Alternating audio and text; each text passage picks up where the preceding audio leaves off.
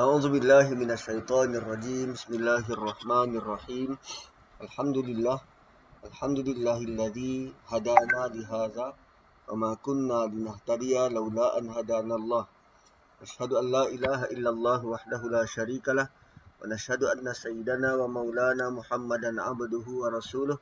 اللهم صل وسلم وبارك على محمد وعلى آل محمد كما صليت على إبراهيم وعلى آل Ibrahim fil alamin innaka Hamidum Majid. Assalamualaikum warahmatullahi wabarakatuh. Kita sambung ayat yang ke-11. Qalu ya abana malaka la ta'manna ala Yusuf wa inna lahu lanasihun. Mereka pergi berjumpa dengan bapa mereka lalu berkata, "Wahai ayah kami, mengapa ayah tidak percaya kepada kami tentang Yusuf?" Padahal kami ikhlas mengambil berat. Kami ikhlas mengambil berat ke atasnya. Pada pertemuan yang lalu, ayat sebelum itu, ayat 9, 10, Allah reveal kepada kita perbincangan rahsia adik-beradik Yusuf. Perbincangan rahsia adik-beradik Yusuf. Dan Allah bagi tahu kita perbincangan rahsia itu secara detail. Pendapat-pendapat mereka, pandangan-pandangan mereka, daripada yang ekstrim kepada yang lebih rasional. Tidakkah mengingatkan pada kita bahawa segala bentuk perbualan, perbincangan kita, gosip-gosip kita, sesama kita, dalam keadaan rahsia mungkin, atau sewaktu berjumpa ahli keluarga mungkin, atau rakan sekerja mungkin, Allah sedang merakamnya. Dan satu hari nanti, Allah akan bentangkan di hadapan kita dan kita melihat sendiri baik bicara kita. Begitu menggerunkan bukan ayat 9 dan 10. Apakah kita merasakan bahawa hanya perkataan adik-beradik Yusuf ini saja yang kita rasa, ih teruk betul lah mereka tu adik sendiri pun nak dibunuhnya. Tapi bayangkan apa yang kita borakkan dan apa yang kita gosipkan Kadang-kadang Yelah, ia berlaku mungkin waktu kita muda dulu. Tapi bila kita tua, kita kenang kembali perkataan-perkataan, kata-kata kita sesama apa nama rakan-rakan kita. Kita akan rasa, ui teruk betul lah aku dulu. Beginilah Allah memaparkan um, apa nama uh, uh, ketepatan. Ketepatan uh, kotak hitam dari Allah Subhanahu Wa Taala dan Allah boleh reveal pada bila-bila masa. Terutamanya di mahsyar kelak Allah boleh reveal di mahsyar kelak plus um, ayat 9 dan 10 juga merujuk kepada um, uh, apa nama uh, selain daripada ia dalam bentuk kotak hitam Allah datangkan ia dalam bentuk dialog. Ia dalam bentuk dialog. Bukannya dalam bentuk pihak ketiga yang menceritakan. Ha ia dalam bentuk dialog bukannya pihak ketiga yang menceritakan. Sebab kalau pihak ketiga yang menceritakan uh, dia dalam dalam dalam ayat yang begini um, mereka merancang untuk membunuh Yusuf uh, seolah-olah ada wartawan yang bincang, uh, mereka merancang untuk membunuh Yusuf. Ada salah seorang daripada mereka kata, uh, apa nama, uh, mencadangkan untuk membuang Yusuf jauh keluar bandar. Tapi ini dalam bentuk dialog. Orang itu sendiri, Allah petik sendiri setiap kalimah, setiap butir bicara. Dan adakah mereka waktu itu bercakap dalam bahasa Arab? Tidak, mereka guna bahasa Ibrani. Bahasa Yahudi, bahasa Ibrani. Dan Allah translate bahasa itu ke bahasa Arab tanpa meninggalkan sedikit pun maksud bentuk emosi yang dipaparkan. Nah, begitu bijaksananya Allah Subhanahu Wa Taala. Dialog ini semua dalam bahasa Ibrani. tetapi Allah translate ke bahasa Arab tanpa meninggalkan nilai emosi dan maksud sebenar apa yang diungkapkan. Lalu pada ayat ke-12 ke ayat ke-11 setelah mereka berbincang maka tiba masa untuk menjalankan tiba masa untuk menjalankan rancangan Maka mereka ramai-ramai pergi bertemu dengan ayahnya. Qalu mereka pergi berjumpa dengan ayahnya. Ayah ayah mereka. Qalu beramai-ramai pergi. Ya abana wahai ayahanda kami. Tengok beza Yusuf memanggil ayah dengan mereka memanggil ayah mereka. Yusuf panggil ya abati ya abati. Tapi mereka memanggil ya abana. Wahai ayah kami. Ha. Wahai ayah kami. Malaka la ta'manna. Malaka la ta'manna. Kat sini ada hukum ismam. Ada hukum tajwid namanya ismam. Ada tanda, apa nama dia tu? Tanda uh, diamond ada ta- ada tanda diamond. Ismam ni kena muncungkan mulut. Ada tiga cara baca. Sama ada la tak mana. Kita uh, apa nama? Uh, dekat situ ada wajibul gunnah. Tapi kena muncungkan mulut. La tak mana ala Yusuf. Muncungkan. Ataupun kita baca la tak manna, la tak man bunyikan manna tapi dalam keadaan muncung tanpa dengung la tak manna ala Yusuf. So bila berjumpa dengan ayah mereka niat mereka nak bawa Yusuf keluar. Nak minta izin daripada ayah mereka minta bawa Yusuf nak bawa Yusuf keluar. Tetapi mereka dahulukan dengan um, salah tanggapan mereka terhadap ayah. Mereka dahulukan dengan, wahai ayah kami, kenapa ayah tak percaya pada kami? Mereka dahulukan dengan defensif. Mereka dahulukan dengan kalimah negatif mereka dahulukan dengan tuduhan pada ayah. Ayah memang tak pernah percaya kami. Kenapa ayah tak percaya kami? Tentang Yusuf. Kenapa ayah tak pernah beri apa nama ah, kenapa ayah tak pernah percaya atau kenapa ayah skeptik pada kami? Lebih-lebih lagi tentang Yusuf. Wa inna lahu lanasihun. Kami ikhlas pada dia. Kami ikhlas pada dia. Tuan-tuan, kita kalau tak ada apa, hubungan kita baik dengan adik-beradik kita, tak perlu keluarkan ayat-ayat semacam ini. Kalau nak minta izin ayah, boleh tak kami bawa Yusuf besok? Memadai ayat 12 ni dah ada. Kan? Biarkan dia pergi bersama kami esok. Kami nak bersukuria makan minum, main-main, pergi berkelah.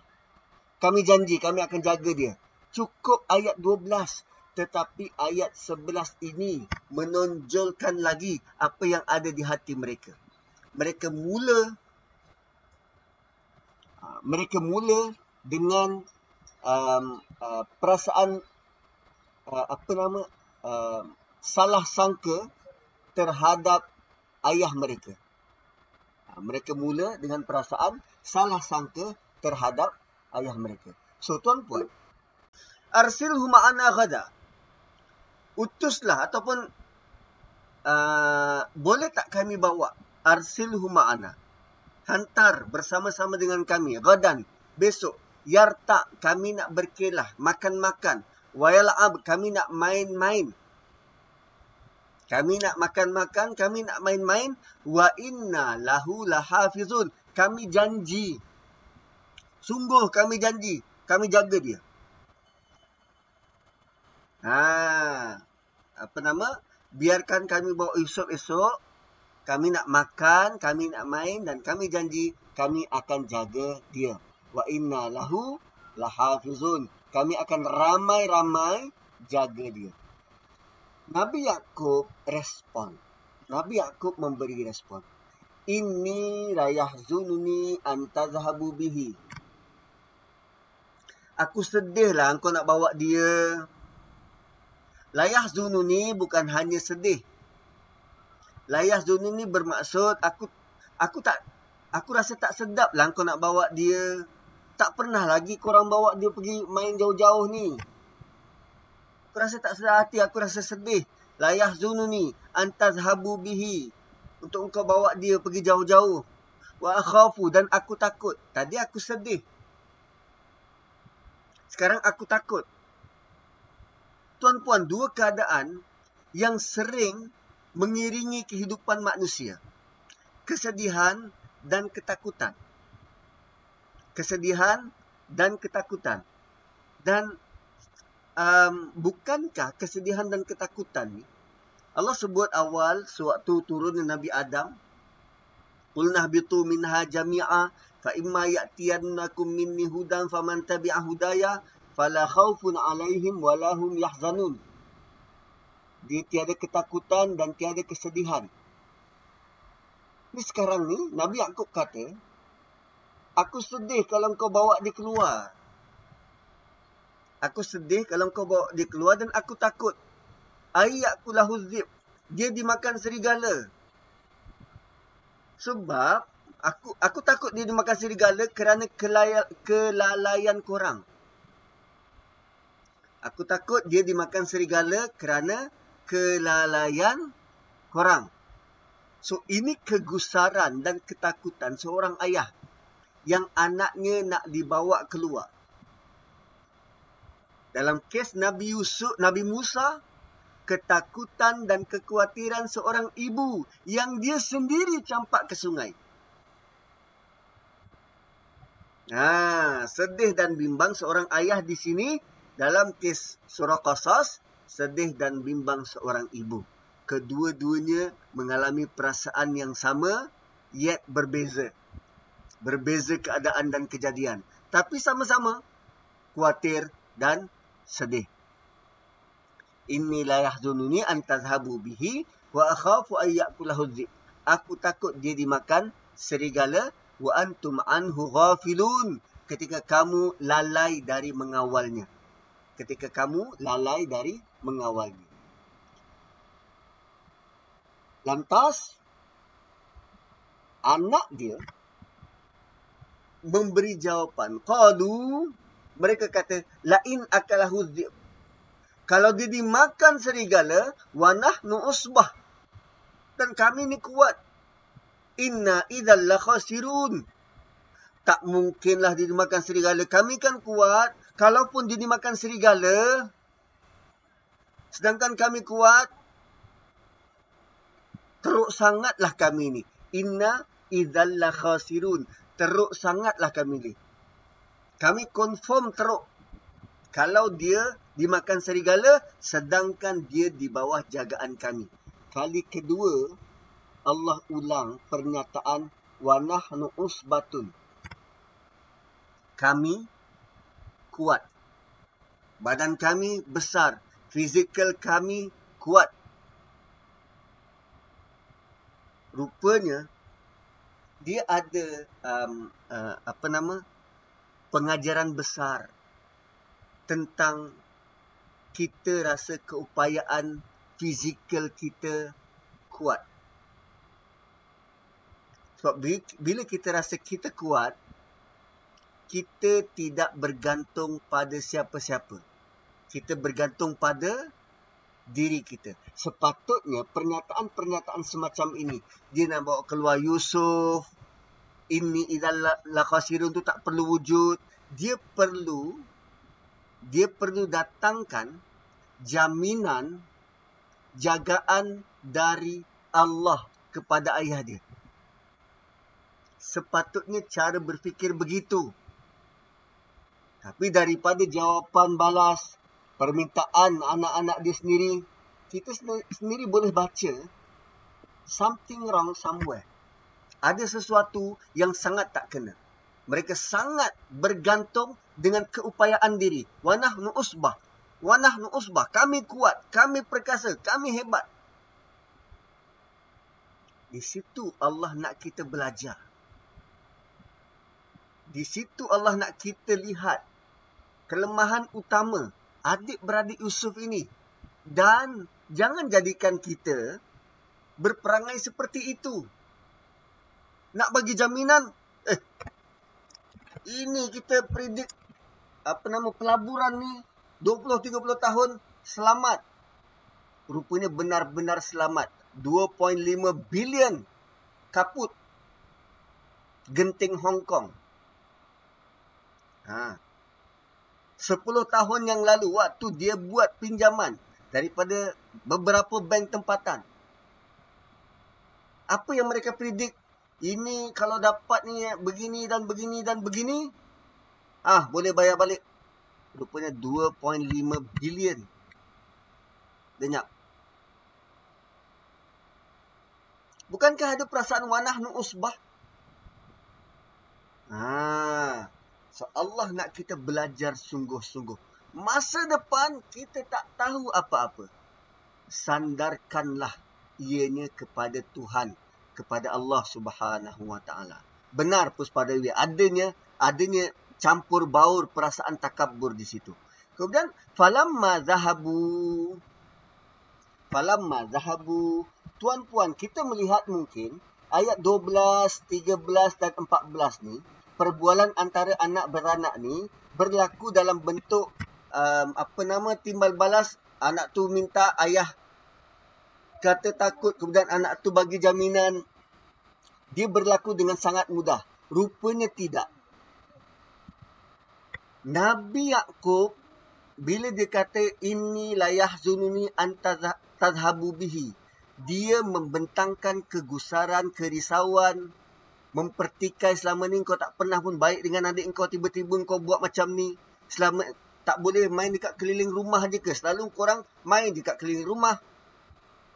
Entah apa, tak ada angin, tak ada ribut. Tiba-tiba kau nak bawa ayah kuatir daripada korang ni. Muka korang ni muka tak boleh percaya.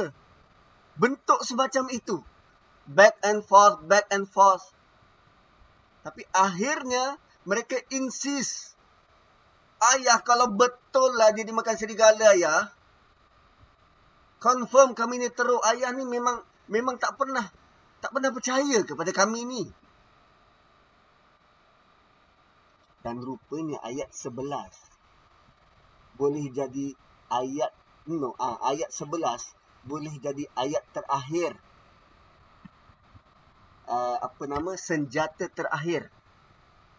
Senjata terakhir digunakan si anak untuk mendesak ayah. Ayah memang tak pernah percaya kami sambil moncong muka. Tapi itulah himpunan perkataan-perkataan mereka terhadap ayah mereka. Dan ayah mereka sebut tentang kekhawatiran dimakan serigala. Walhal asalnya mereka tak terfikir pun nanti akan alasan Yusuf dimakan serigala. Ha, gitu. Okey. Falamma zahabu akhirnya bapak dia bagi bapak dia bagi so bear in mind Nabi Yaakob tidak semudah itu tidak bermudah-mudah untuk bagi Nabi Yusuf adanya uh, apa nama soal jawab yang panjang antara anak dan ayah cumanya Allah rumuskan apa yang mereka bincangkan ha, Allah rumuskan apa yang mereka bincangkan. Falamma zahabu bihi. Bila mereka pergi bersama Yusuf, wa ajma'u dan mereka sempat bermesyuarat. Wa ajma'u mereka sempat bermesyuarat dan bergotong royong. Sini bermesyuarat boleh, bergotong royong boleh, berpakat boleh, sama-sama take part boleh. Apa mereka buat ni? Mereka masukkan Yusuf ke dalam perigi. Kenapa perlu ramai-ramai? Kenapa perlu gotong royong? Apa tuan-tuan rasa Yusuf bila nak dimasukkan dalam perigi tu muka senyum-senyum redha macam tu juga? Dah tentulah melawan, dah tentulah menjerit, dah tentulah menangis. Kan anak kita, cuba anak kita tu kalau kalau jauh dikata digujer, dipegang, dimasukkan dalam almari, kunci. Mesti dah apa nama uh, dia melawan. Kan dia apa nama uh, dia retaliate. Yes, meronta-ronta. Uh, perkataan tu yang nak dicari tu. Uh, dia meronta-ronta.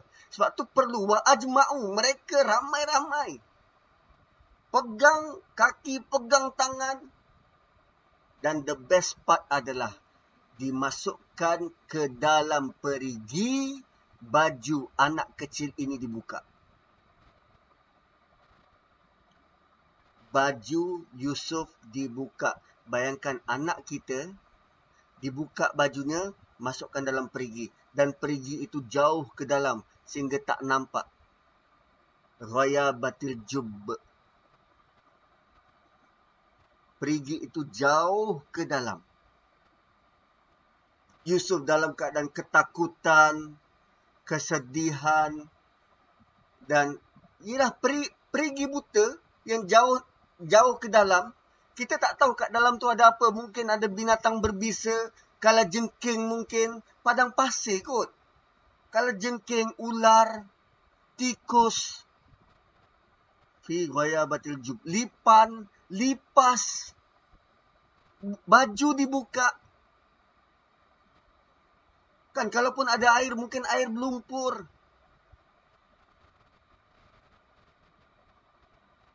Fuyo. Dan mereka bergotong royong.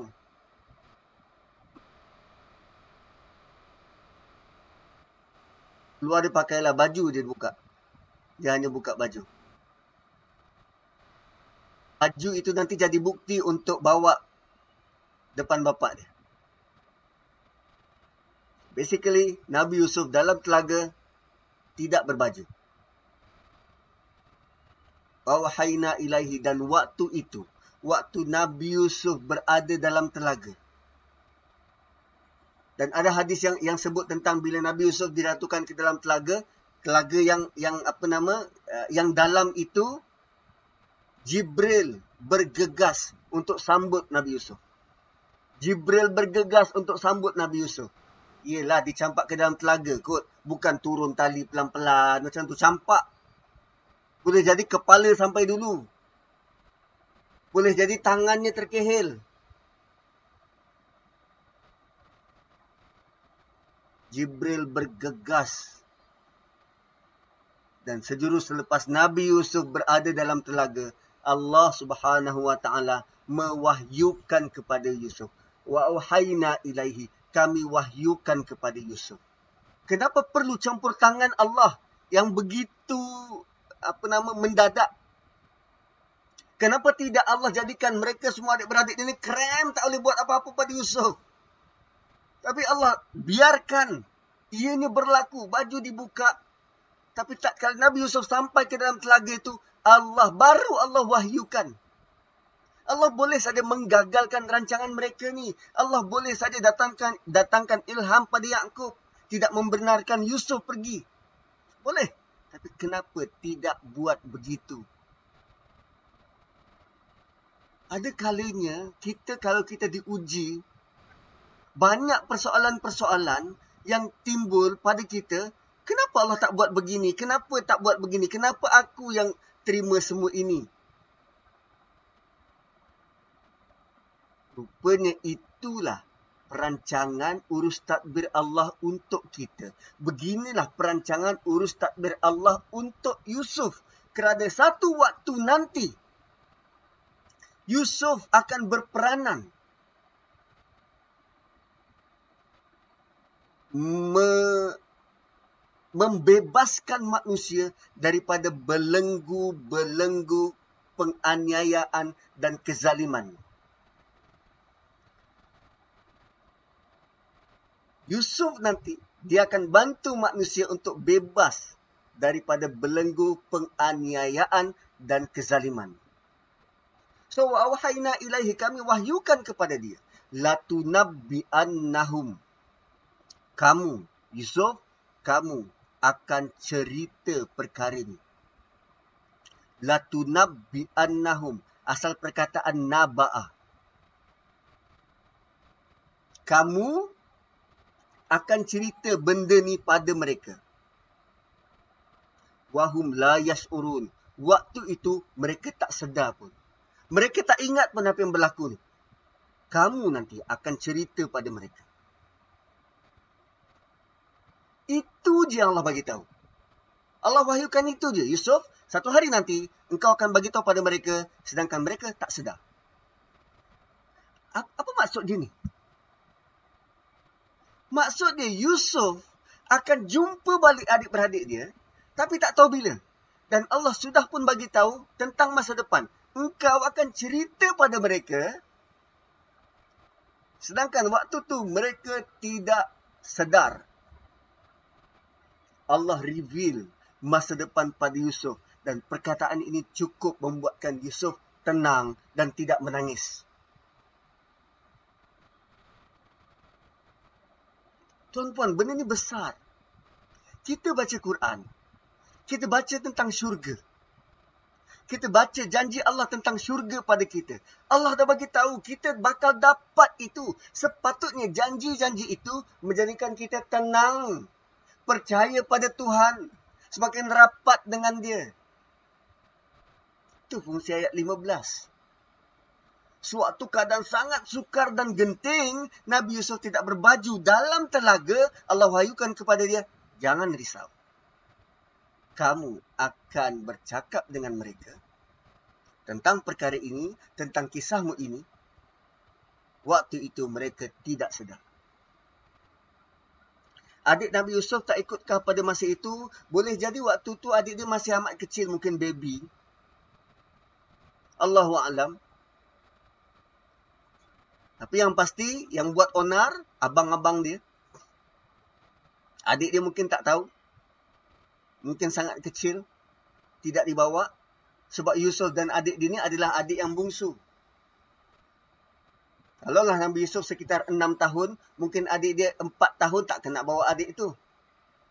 Dan abang-abang dia tak ada rasa sebarang grudge, sebarang uh, ill intention pada adik yang kecil tu. Tapi pada Yusuf, berbeza. Ha, mereka mereka merasakan kalau bapa sudah tunjukkan kecenderungan pada Yusuf ni begini dari kecil nanti bila dia semakin besar hilang kami ni. Ha, hilang kami ni. Kami seolah-olah tak berperanan di rumah. Ayah asyik nampak Yusuf je. Ha, so begitulah bentuknya.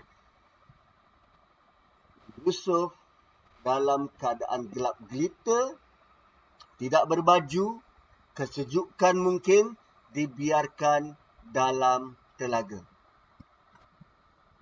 Tuan-puan, anak-anak kita ada potensi buat begitu. Ini ni Allah cerita level anak seorang nabi. Ini level anak seorang nabi. So anak kita ada potensi buat begitu kitalah yang kena corakkan cara dia berfikir. Kitalah yang menjadikan batu asas cara mengawal emosi untuk bersabar, untuk berterima kasih, untuk bersyukur. Kitalah orang pertama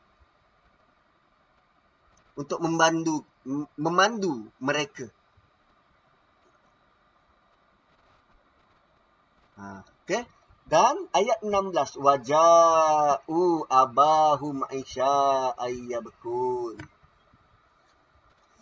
Ayat ini menunjukkan yang mereka benar-benar merancang detail dan uh, perancangan mereka ini sangat uh, apa nama uh, sangat teliti, detail teliti dan terperinci. Mereka balik balik ke rumah bertemu dengan ayah mereka waktu isyak. dan ya bekun menangis. Dia tulis sini buat-buat menangis. Tapi saya tidak setuju dengan buat-buat menangis. Mereka betul-betul menangis ya bekun.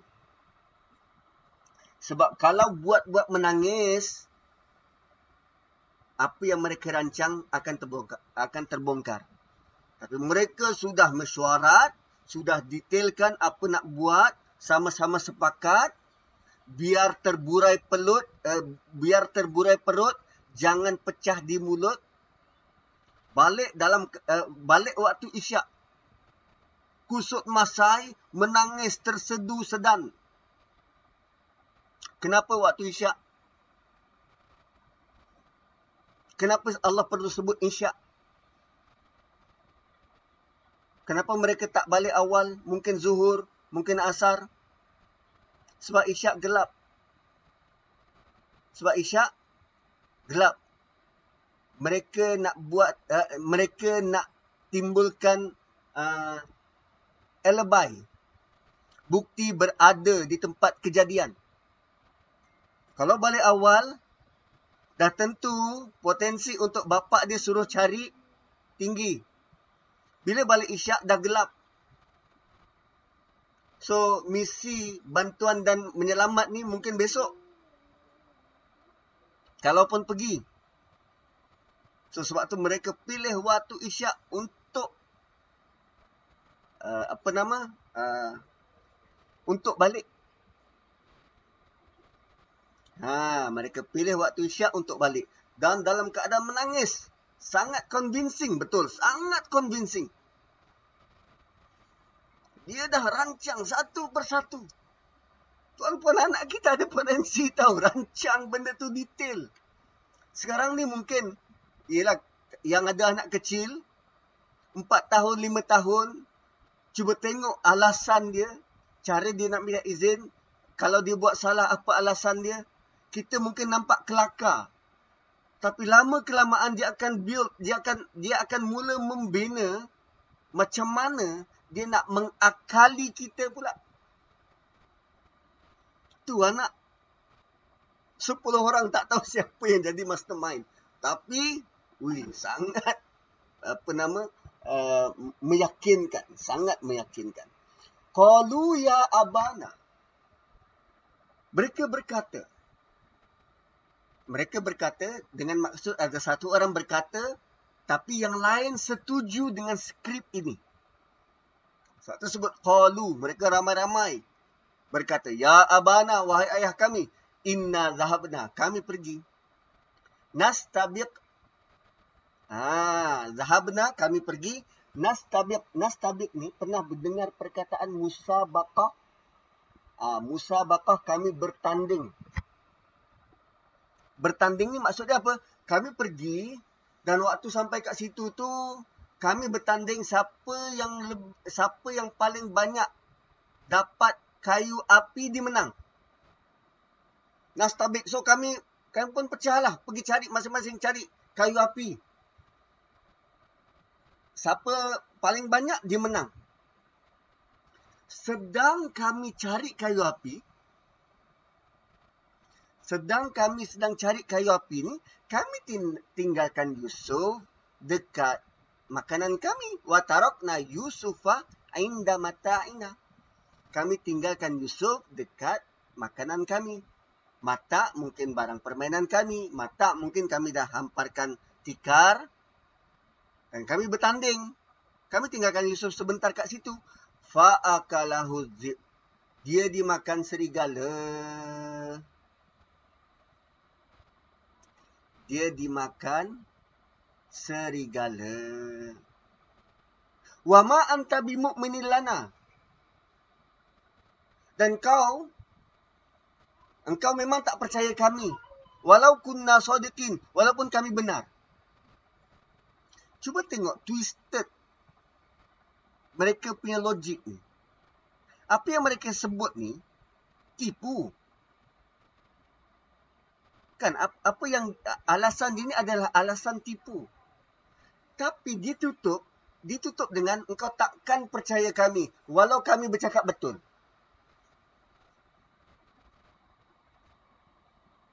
Cuba tengok orang yang menipu ni. Dia akan cuba paksa minda kita bekerja lebih. Dia bawa cerita tipu dia. Tapi di hujung diletakkan syarat. Kau takkan percaya kami. Kau takkan percaya saya. Bos, bos takkan percaya bos. Saya cakap jujur pun bos takkan percaya. Dia tidak menafikan yang apa dia cakap tu tipu. Ha, dia tidak menafikan apa yang dicakap tu tipu. Tapi dia meletakkan beban tanggungjawab untuk percaya atau tidak pada bos. Bos ikut bos lah nak buat macam mana. Bos nak percaya tak percaya sudah. Ayah ikut ayah lah nak cakap macam mana. Ini alasan kami. Ayah nak percaya, tak percaya, sudah. Tapi kami yakin ayah takkan percaya. Kami cakap betul pun ayah tak, tak, takkan percaya. Oh rupanya apa yang dia cakap tu tak betul. Ah. Dia ni kata nas nastabiku kami macam mana nak tolong sebab kami sedang bertanding. Kami jauh dari dia. So dia dimakan serigala. So bila dia bawa alasan semacam itu, bapa dia tak percaya, kerana alasan yang digunakan adalah kekhawatiran bapa dia awal. Bapa dia drill, tanya satu soalan dia jawab yang ni. Tanya satu lagi soalan dia jawab yang ni. Tanya lagi satu soalan dia jawab yang ni. Akhirnya dia kata, wa ma anta menilana ayah ayah takkan percaya kami. Walau kunna sadiqin, walau kami bercakap benar. Sedang back and forth, back and forth, apa nama, ayah dia berhujah, dia jawab setiap apa yang ayah dia tanya, dia jawab. Akhirnya mereka keluarkan bukti. Waja'u ala qamisihi bidamin kadhib. Dia datangkan bukti. Ayah tengok ya ni bukti ni ya. Ayah memang tak percaya kan? Ni buktinya baju Yusuf yang ada kesan darah dan Allah kata darah itu darah palsu bidamin kadhib Kan tadi dia buka baju. Dia bawa baju Yusuf. Ya, ini baju Yusuf ya. Ada ulama kata baju itu elok terlipat dan darah tu pun hanya di luar. Kita tak nampak kejadian tu. Dan berdasarkan cara dia datang waktu malam dan alasan dia kepada ayah, saya tidak saya tidak bersetuju melihat abang-abang dia ni adalah orang-orang yang tidak uh, apa nama uh, secara sambil lewa nak menipu tanpa sebarang fakta dan detail tak? Kalau tak tak mungkin dia sanggup nak apa nama nak gujer nak pegang Yusuf buka baju tak sebab dia tahu baju ini akan jadi bukti dia bawa dia datangkan baju itu sebagai bukti terakhir dia bawa baju itu sebagai bukti yang terakhir. Dan baju itu koyak rabak. Baju itu koyak rabak. Setelah ditunjukkan bukti Yusuf. Bukti baju Yusuf. Bapa dia kata. Qala bal sawwalat lakum anfusukum amrah. Ini semua helah kamu. Ini semua kamu punya onar, ini semua kamu punya auta. Fasabrun jamil. Sabar itu lebih baik. Ini jawapan Nabi aku. Setelah di drill back and forth, akhirnya anak dia keluarkan apa nama bukti baju. Dan baju tu ada kesan darah dan mereka datang waktu isyak. Dan kita tahu zaman itu kalaupun malam lampu pelita kan? Nak tengok rembang-rembang macam tu. Walaupun ada kesan darah tapi well tu detailnya perancangan mereka bawa baju bentangkan pada ayah so um apa nama Nabi Yaakob dia tidak semudah itu untuk terima dan bukan dalam bentuk ah tak boleh nak buat apa sabar je lah. Tak, bukan. Setelah di drill anak dia, ditanya macam-macam, tak percaya. Akhirnya dia kata apa? Bal sawwalat lakum anfusukum amra. Ini semua onar daripada kamu. Aku tak akan percaya. Fasabrun jamil. Sebab aku tak boleh nak buat apa. Maka apa yang aku boleh usahakan adalah sabar dan sabar itu menjadikan benda ini menjadi lebih indah. Wallahul musta'an.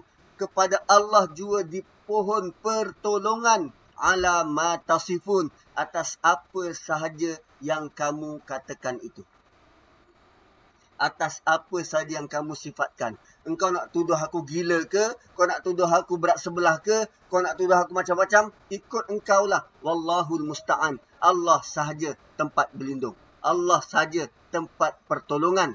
Alama tasifun. Darah apa anak ni letak di baju Yusuf? Tak tahu darah apa. Tapi Allah kata bidamin kadibin. Itu bukan darah Yusuf. Ha, itu bukan darah Yusuf. Waja'u ala qamisihi bidamin kadhib. Kadang tuan-puan kita nak uh, mendidik anak. Ini bukti kita perlu lebih kreatif bila berdepan dengan anak. Sebab emosi yang pelbagai berhadapan dengan kita punya keturunan ni. Satu ni kita sayang. Yang kedua kita nak bentuk. Bentuk ni perlu dengan tegas. Perlu dengan prinsip.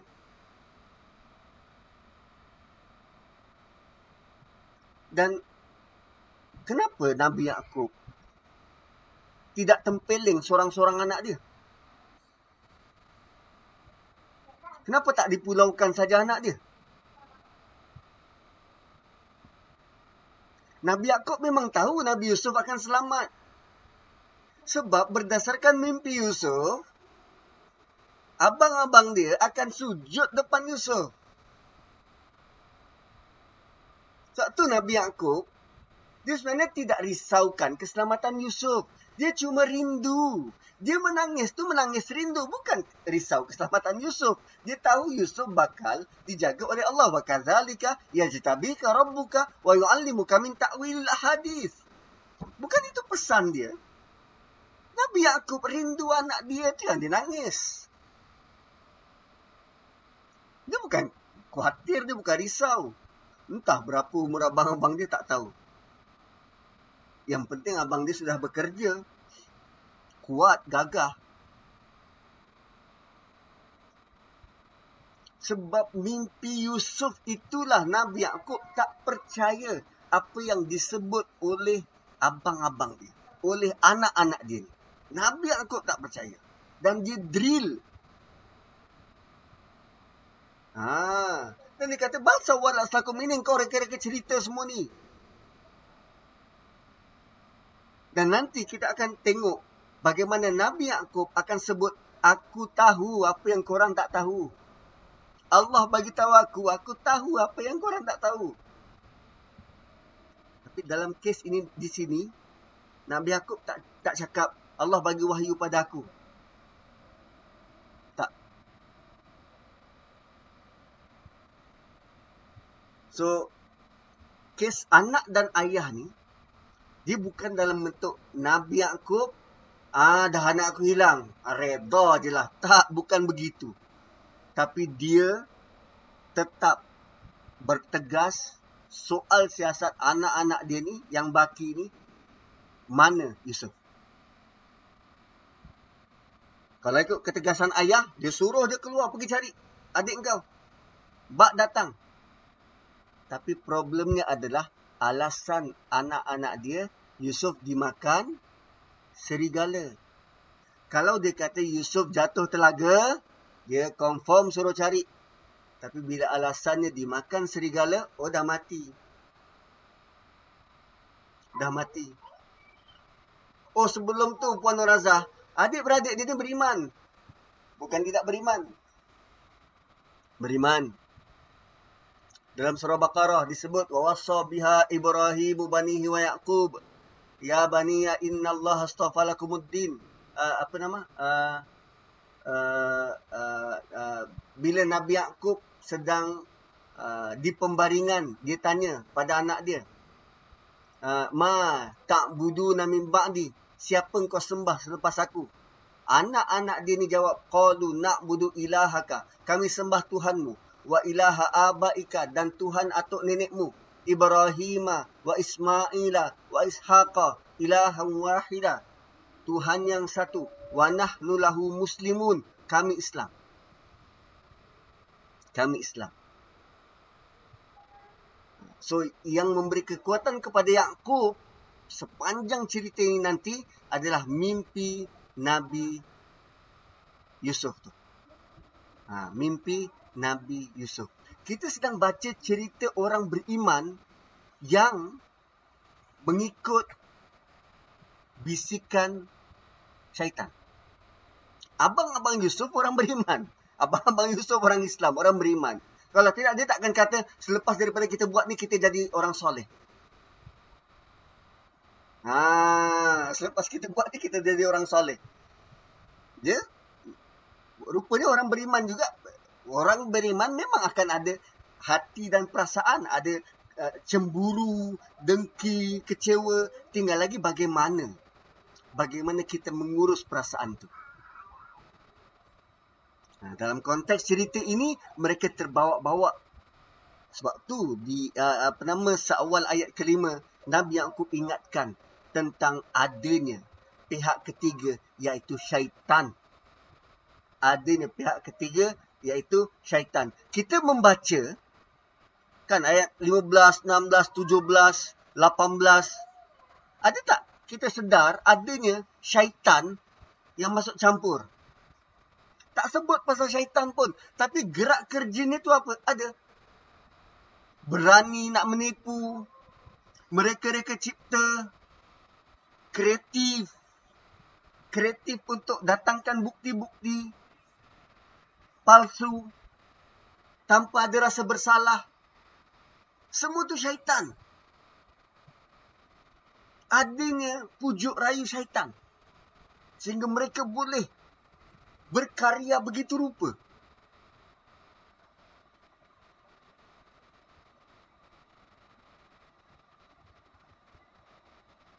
Bisikan syaitan atau nafsu. Bila nafsu nak lagi senang syaitan tu bekerja. Ha, bila nafsu nak, lebih senang syaitan tu bekerja. Syaitan wujud sejak zaman Nabi Adam. Dan bapa di iblis tu tak mati-mati. Ha, so, scene ini ditutup dengan Nabi Yaakob mengungkapkan pendiriannya. Bal sawwalat lakum anfusukum amra bahkan nafsu kamu memperelokkan apa yang kamu percaya itu. Bal sawwalat lakum anfusukum amra. kamu hanya nak percaya apa yang kamu percaya. Fasabrun jamil maka aku bersabar dengan cara paling baik. Aku tidak akan ambil tindakan terburu-buru. Aku tak akan mudah-mudah untuk jadi bias dan berat sebelah. Dan akhirnya wallahul musta'an kepada Allah sahaja aku mohon perlindungan ala ma tasifun atas segala yang kamu katakan atas segala yang kamu uh, reka saya. Ayah dia tak percaya. Bayangkan, rupanya anak-anak kita, bila dia dah firm untuk berpegang kepada satu cerita, kita gegarlah dia macam mana pun dia tetap kekal begitu. Ha, saya pengalaman dulu, um, Yelah kita budak Waktu tu Darjah lima kot Darjah empat ke darjah lima macam tu Dekat sekolah ni ada kawan dia bagi kawan-kawan yang rapat, kawan-kawan yang rapat seorang RM50. Dia bagi kawan-kawan dia yang rapat RM50. Salah seorang ni saya. RM50. So saya pun bawa balik rumah. Happy ni, happy dapat duit RM50. Waktu itu tak tahu apa berapa nilai RM50 ni tak tahu. Yang penting dapat duit RM50. Masuk poket, balik rumah. Lepas tu bila sampai rumah, tunjuk pada mak. Mak, hari ni dapat RM50. Okey? Hari ni dapat RM50. Mak kata okeylah, simpan. Dan saya pun meneruskan kehidupan seperti biasa. Waktu makan malam. Waktu makan malam. Dah habis makan semua. Tiba-tiba mak duduk kat sebelah. Bapak duduk kat sebelah. Itu time dia drill. Dari mana dapat duit? siapa bagi? Kerana soalannya tu bertubi-tubi. Dari mana dapat siapa bagi ni ni apa nama kau curi mana ni ni? Saya dengan penuh kreatif. Oh, ini duit cikgu bagi. Saya tak nak bagi tahu kawan bagi ni. Cikgu bagi sebab uh, hari tu kan kita ada buat uh, uh, apa nama uh, sekarang tak tahu masih wujud ke tak yang um, uh, uh, apa nama uh, derma kita isi dekat dekat kad siapa nak derma uh, kutip derma paling banyak oh cikgu bagi hadiah kerana engkau dapatkan derma paling banyak uh, engkau dapat RM50 nah tu apa nama berkreatif bapa dengan mak tak percaya Mula-mula dia tanya elok-elok. Masih tak bagi tahu. Well, dah jam lima kot. Ustaz pun tipu juga. Saya manusia bukan malaikat. So, bila dah berkreatif macam tu, tipu macam tu, tetap tak percaya. Hari-hari ditanya. Tapi saya firm. Tak nak bagi tahu siapa bagi. Akhirnya, hari kelima baru bagi tahu. Kawan bagi kawan bagi. Bagi balik duit 50 tu, ini bagi balik pada kawan tu.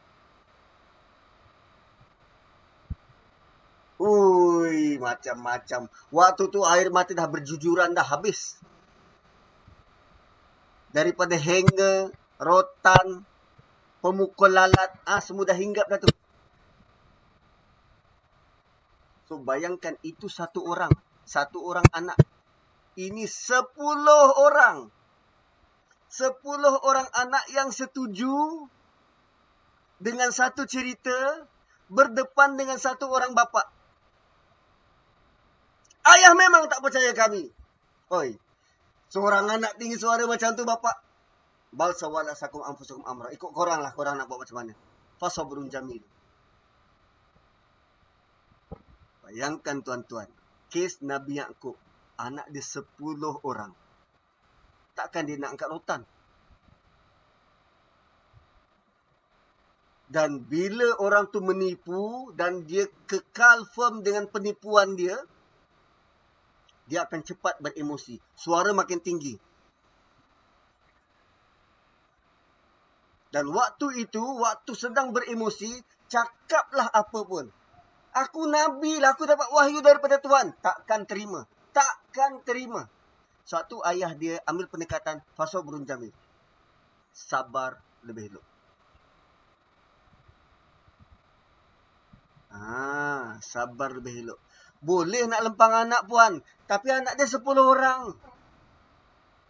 Dan sepuluh orang atas cerita yang sama.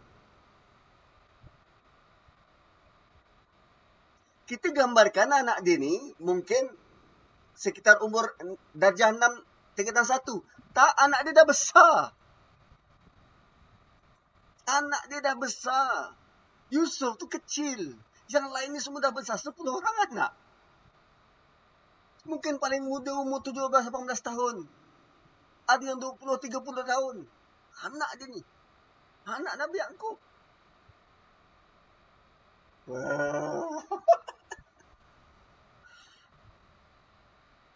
so itulah antara impian kita masuk syurga jumpa dengan Nabi Yaakob.